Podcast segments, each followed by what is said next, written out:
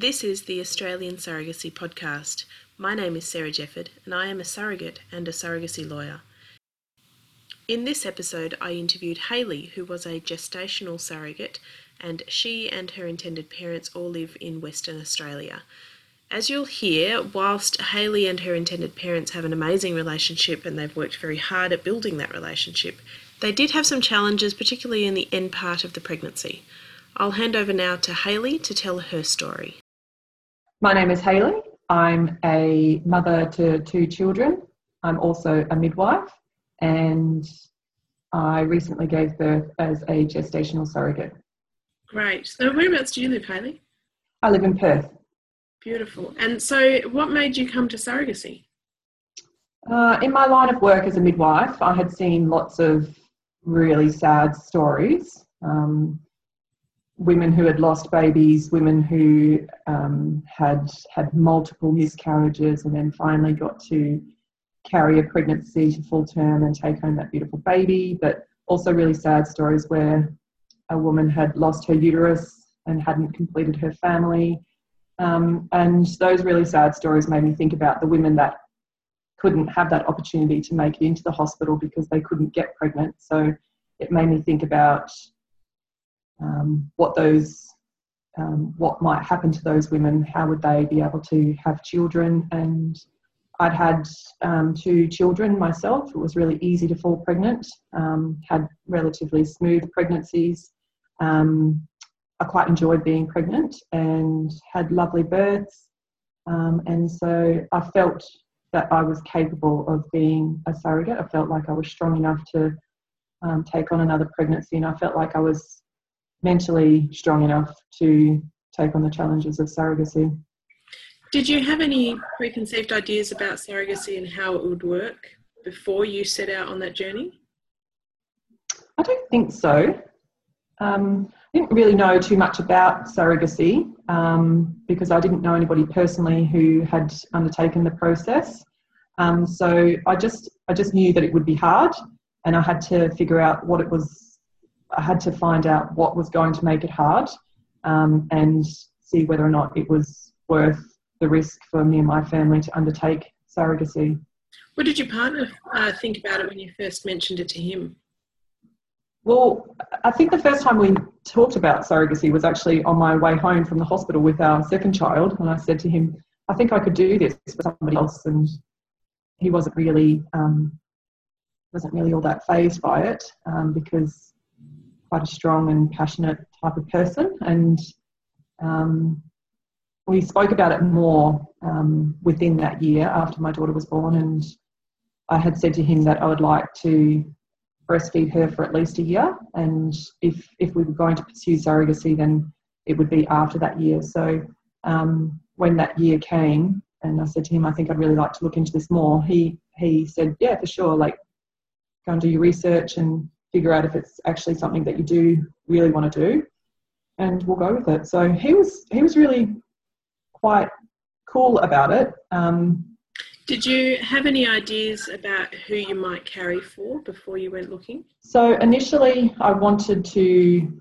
I wanted to carry for somebody who couldn't carry for themselves. So I didn't want to run the risk of carrying for somebody who might fall pregnant themselves during the process. So for me, I, I didn't I didn't want to carry for somebody who had unexplained infertility because of I didn't want to run that risk. Um, and at the time, I wanted to help somebody who didn't have any children. Um, and yeah, I, I, had an idea that it would be for somebody who had been sick at a young age. So somebody who perhaps had been diagnosed with cancer in their 30s just as they were planning on starting their family.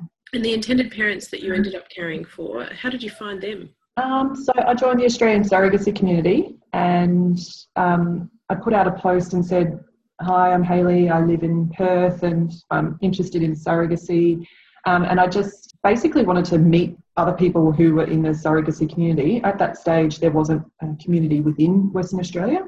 And so I organised a catch up and um, just met a few people um, who were pursuing surrogacy internationally um, there wasn't at that stage anybody who was pursuing surrogacy locally. So, and I joined the surrogates group and just learnt from lots of other surrogates. And eventually, my intending parents came onto the Australian surrogacy community page, and I sent them a message and said, "Hey, this is me." Um, and we struck up a friendship through um, messages, and it was um, we were organising a catch up in Perth, and I said to my intending mother, I'd really like to meet you before this catch up comes because I was worried that we wouldn't get the opportunity to talk um, in depth or properly at that catch up. So I wanted to meet her one on one. And um, so, yeah, I um, said, let's catch up. And yeah, we did that on lunchtime. It's like a blind date. Um, were you looking for people that were in Western Australia or did you think about doing it for intended parents interstate? Um, I did probably naively thought that I could do an interstate um, arrangement when I first started looking into surrogacy. Um, and I started talking to a couple of intending parents from interstate. Um, and the more I thought about it, um, the more I moved away from choosing um, interstate IPs because Perth is so far away from the rest of Australia. Um, from other major cities. So if I had intending parents that lived in Brisbane, it would take them a good part of a day to get here if there was an emergency um, at late notice. Um, and same with Melbourne, Adelaide, um, it's still three hours away. So um, that's when I decided that for us, we wanted local intending parents. And it did take a little while to find local intending parents. Um, but yeah, we did eventually. How long after meeting them did you make the offer? Um, it was about, I think we had been talking for about three or four months. And then from there, uh, what was their reason for needing a surrogate? So, my intending mother had been diagnosed with cancer just as they were going, they were starting to think, um, starting to consider starting a family. And um, she she was um, she progressed through her treatment and um, she went into remission and um, she was given a good prognosis, but she was advised not to carry a pregnancy for herself because of that risk of her cancer returning. And then, uh, was she able to freeze embryos before the cancer treatment? Yeah, so before she started her treatment, she had an egg collection, and her and her partner created some embryos just in the um, case that she wasn't able to carry herself or that they would need to look into surrogacy. What was the process for then you becoming pregnant? So it was an IVF process, um, which was quite um, quite unusual for me because I'd had natural um, conceptions with our own children. Um, and so we decided to do a full medicated cycle um, with our first transfer, which included watching my, my hormone levels, um, ultrasounds, and um, taking medications in the lead up, um, and then had an embryo transfer, and and then that process continued, watching my um, hormone levels and making sure my progesterone and estrogen were in the right range. And yeah. How long did it take for you to become pregnant? We were successful first transfer, actually. We were really fortunate that um, the first transfer was successful. However, um, we ran into problems at about six weeks when my HCG levels were not rising um, as they were expecting. Um, they were rising, but only slowly. And um, at the seven week mark, we had an ultrasound and we saw a heartbeat, um, which was really exciting. Um, and then between the seventh week and the eighth week, I started feeling really nauseous and really tired and felt positively pregnant um, for all that I knew. And then we went for a scan at eight weeks, and unfortunately, there was no heartbeat. So um, we had a D&C the next day, um, and um, that was really hard for the intending parents, obviously, because it's their miscarriage. Um, How did you feel as a surrogate having a miscarriage for somebody else's baby? Um, to be honest, I I felt disappointed for us most of all because we had put in so much hard work and um, yeah, just it felt disappointing that all that we had done now had finished um, and that we would have to try again. Um, of course, we felt sad for our intending parents. I also knew that it was a possibility, given that nothing is sure and nothing is safe. And it, um, I always knew that miscarriage was possible. Um, and just because we were pregnant didn't necessarily mean that we were going to get a baby at the end of it. How long after that did you prepare for another one? So I think about three months later, we tried again, just um, once my cycle had returned, and um, yeah. And was that also successful? Yeah, we were successful the second time round as well. And that resulted in our surrogate baby. Oh, that's beautiful. So, what was it like being pregnant with a baby that wasn't yours? In the first trimester, I felt quite sick and quite tired. I occasionally had um, headaches as well. It didn't feel, I mean, in a lot of ways, it didn't feel much different to that of my own children, but emotionally, I knew that um, this baby we weren't bringing home. So um, it was it was different in that I wasn't doing the belly rubs or thinking about what we were having like is it a boy is it a girl what names do i like um, so it was very different in that respect but um, physically carrying him until until the third trimester was much the same as my own children um, i learnt obviously people would say oh you're having another baby and we would have to discuss um, if they didn't know that we were doing surrogacy that we would have to let them know that we weren't expecting another child, that we were having a baby for somebody else, and yeah, so that that made things different. Um, Your kids were quite small when you did it. How did they respond to the surrogacy baby and the pregnancy? Yeah, um, so because they had got to know our intending parents, the first pregnancy we didn't say much to them. Um, we were waiting to get a, um, a picture of the baby so that we could show them that I was carrying a baby inside of my tummy and um, we knew that the first pregnancy wasn't looking great, um, so we didn't say anything to them then. But on the second attempt, and when we had a, a really positive pregnancy, and at our seven week scan, we had a beautiful picture of the baby, we came home and we said, um, Our friends, she's been sick and she's not able to have a baby anymore, and um, we think that that's really sad and we would like to help them. And what what would you think if we helped them? And they said yeah definitely. And most of all they were worried about her. They said is she going to be okay and we said yeah she's going to be okay but she would really like to have a baby and I've offered to help her have a baby and they said okay yep that's that's great um, they weren't very interested because they were very young but um, then we said to them well this is their baby and we've put it in my tummy. And now for the next few months, we've got to look after it really.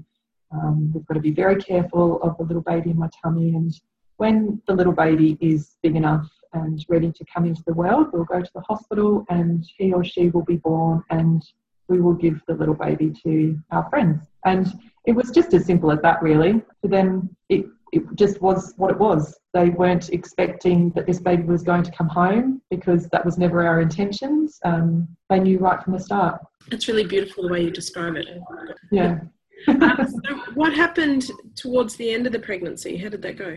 Towards the end of the pregnancy, I started getting really uncomfortable. Um, I was working on the wards and it was getting quite difficult, um, doing lots of um, walking back and forth, back and forth. And um, towards the end of the pregnancy, I was working in the neonatal intensive care. And one day I was at work and I was feeling really um, uncomfortable. And I thought I was just being a bit of a, a sook and hypochondriac. And I I went for my tea break because I was quite uncomfortable and I was sitting at my tea break and I thought, gosh, that's painful. And as a midwife, I knew that I shouldn't really be having painful um, um, contractions. Um, and then I realized actually, yeah, I was contracting. I was contracting every um, two to three minutes. And so that was the last day that I did at work. Um, from there, I went to the assessment unit and, and we were able to stop the labour from continuing. And um, yeah, I was just told to take it easy from that point. What was it like in those last few weeks not being able to work and on rest? Yeah, it was really hard actually. Um, so from that point, that was 31 weeks. From that point till about 35 weeks, I continued to contract on and off. Um, I spent um, a week um, between 31 and 33 weeks in and out of hospital um, trying to stop the labour. And then when I came home, I just had to really take it super easy. So I really wasn't doing very much at all. Um, if I pushed it too much, I would start contracting again. Um, and I had some medications that I was able to take that would um, try and relax my uterus and um, try and get me to have some good sleep because at the end of the pregnancy it was really difficult to get to get proper rest um, just because I was so uncomfortable. Um, had a um, a lot of amniotic fluid and I had a breech baby on board and he was really really long so I um, didn't really have very much space left inside towards the end of the pregnancy, so it made it very difficult to sleep and difficult to breathe. Was there any resentment from you or your partner in terms of this is what we're doing for others and we're not bringing a baby home and now we're dealing with um, all the stress of a, a, riskier pregnancy and caring for our kids? I wouldn't say there was resentment. Um, I guess we just felt stressed because it changed everything for us. It changed the way that I was able to work, the way that he was able to work. It it meant that my husband had to um, pick up the pieces, so he had to do everything. Um, we didn't feel resentful because we knew we, we were happy to be doing this for our friends. But yeah, it was just stressful towards the end. Were your intended parents able to help out with anything during that time? Yeah, so um, our intending parents um, would come up and um, take care of our kids or offer to help in any way that they possibly could.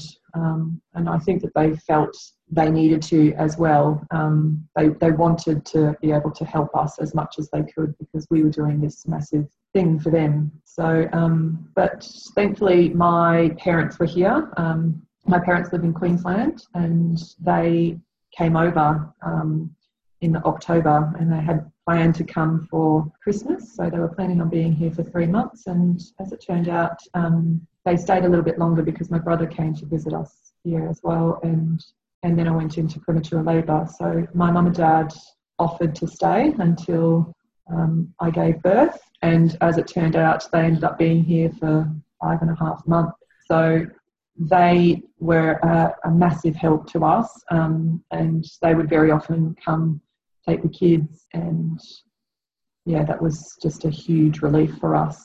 So my mum's initial concern was um, how would i be in handing over the baby? Um, she was worried that i would suffer with handing the baby over but um, aside from that she actually wasn't she was really supportive and really proud of me. Um, and they had got to know our intending parents, and because they ended up being here for such a long time, they really developed a nice friendship with our intending parents, um, and they got to meet their parents as well. So, yeah, it was really quite special. Yeah. So then, baby was born. How was that?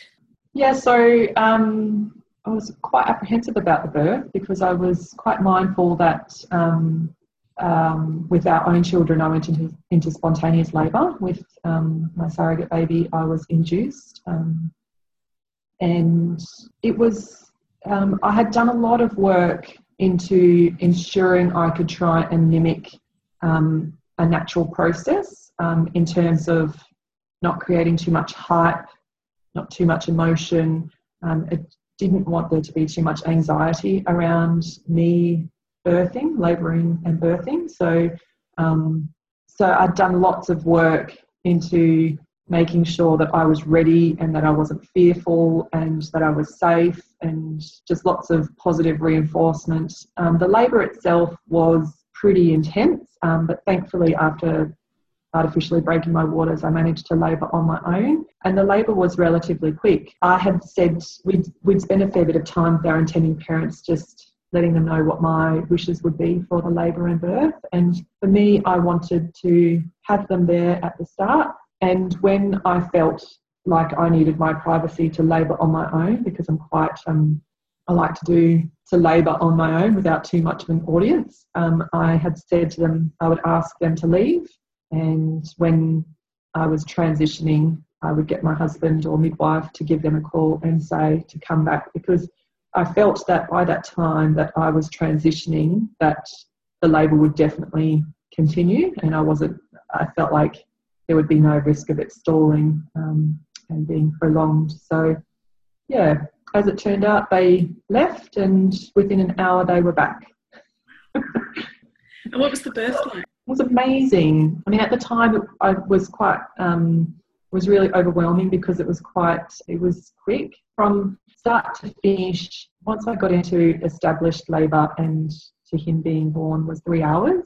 So yeah, and I didn't have any pain relief, so it was quite intense. Um, but once he was born, um, he was I was on all fours and he was born behind me. So our obstetrician lifted him up to his mum and dad and said, "What is it?" Because we didn't know what were what they were expecting, and um, they were able to announce that it was a boy, and um, and that was really really quite special. But for me, it felt like pass him here. I want to see him, and so they passed him between my legs, and I got to hold him, and yeah, it was um it was amazing. I instantly looked at him and thought, "You look nothing like our children," and um, I wasn't expecting him to look like our children because he wasn't a product of me and my husband. But I guess instinctively, when you give birth, you expect to see something that looks a bit like you or your husband. So for me, I saw him and I thought, yeah, you don't look anything like us. And yeah, it was great. I, I loved that he was healthy and that he was here and he was screaming. And once the cord had stopped pulsing, um, we had a few photos and then I, um, I wrapped him up and gave him a kiss and I said, here, to his mum, passed him over to his mum. And it was the best moment ever in the entire journey. It was just beautiful. Everybody in the room was crying, and I just felt on top of the world. I think because the pregnancy was so hard towards the end that I was really excited to um, to not be pregnant anymore. I was really excited to be able to sleep, um, but unfortunately, I guess my body was thinking that it needed to still be awake. So hormonally, I was still quite restless at night. Um, but eventually, um, yeah, the, the sleeps that I did get, they were great. I could sleep on my back and I wasn't breathless. And my mum and dad were still here, and my dad had um, his 60th birthday when he was here. So, five days after giving birth, we celebrated his 60th um, by going out on a, a river cruise, um, which was really quite special. And um, so, I think in those first few weeks, I, I coped really quite well. Just felt grateful that what we had done had been achieved and that the baby was safe and well and that I was safe and well also. Do you have any advice for women that are considering being surrogates? I would say um, do lots of research. So learn as much as you can about the legislation that applies to your state. Know what you're able to do and what you're not able to do. Um, I would say really consider whether or not your family can accommodate um, for when there's complications because we did we knew that we could have complications in the pregnancy and we did and it was really really hard um, but it wasn't something that we hadn't spoken about. Um, thankfully i had the financial security of my intending parents and um, i was able to take maternity leave from my work. Um, i would say learn from other surrogates. Um, so join um, pages and learn what other people have gone through and um, really ask yourself whether or not you feel like you're strong enough to undertake surrogacy because it is a very tough journey. Um, and I would say spend time with your intending parents. Make sure that you develop good relationships with your intending parents because at the end of the day, when when everything is done, when that baby is born, if you want to have an ongoing relationship, you're going to need to have something in, you need to have something that's going to, you have to have common interests. You have to be able to have a friendship that's going to be able to last. That was episode 8 of the Australian Surrogacy Podcast. If you would like to get in touch with me, you can find me on Instagram, Facebook, and at sarahjefford.com.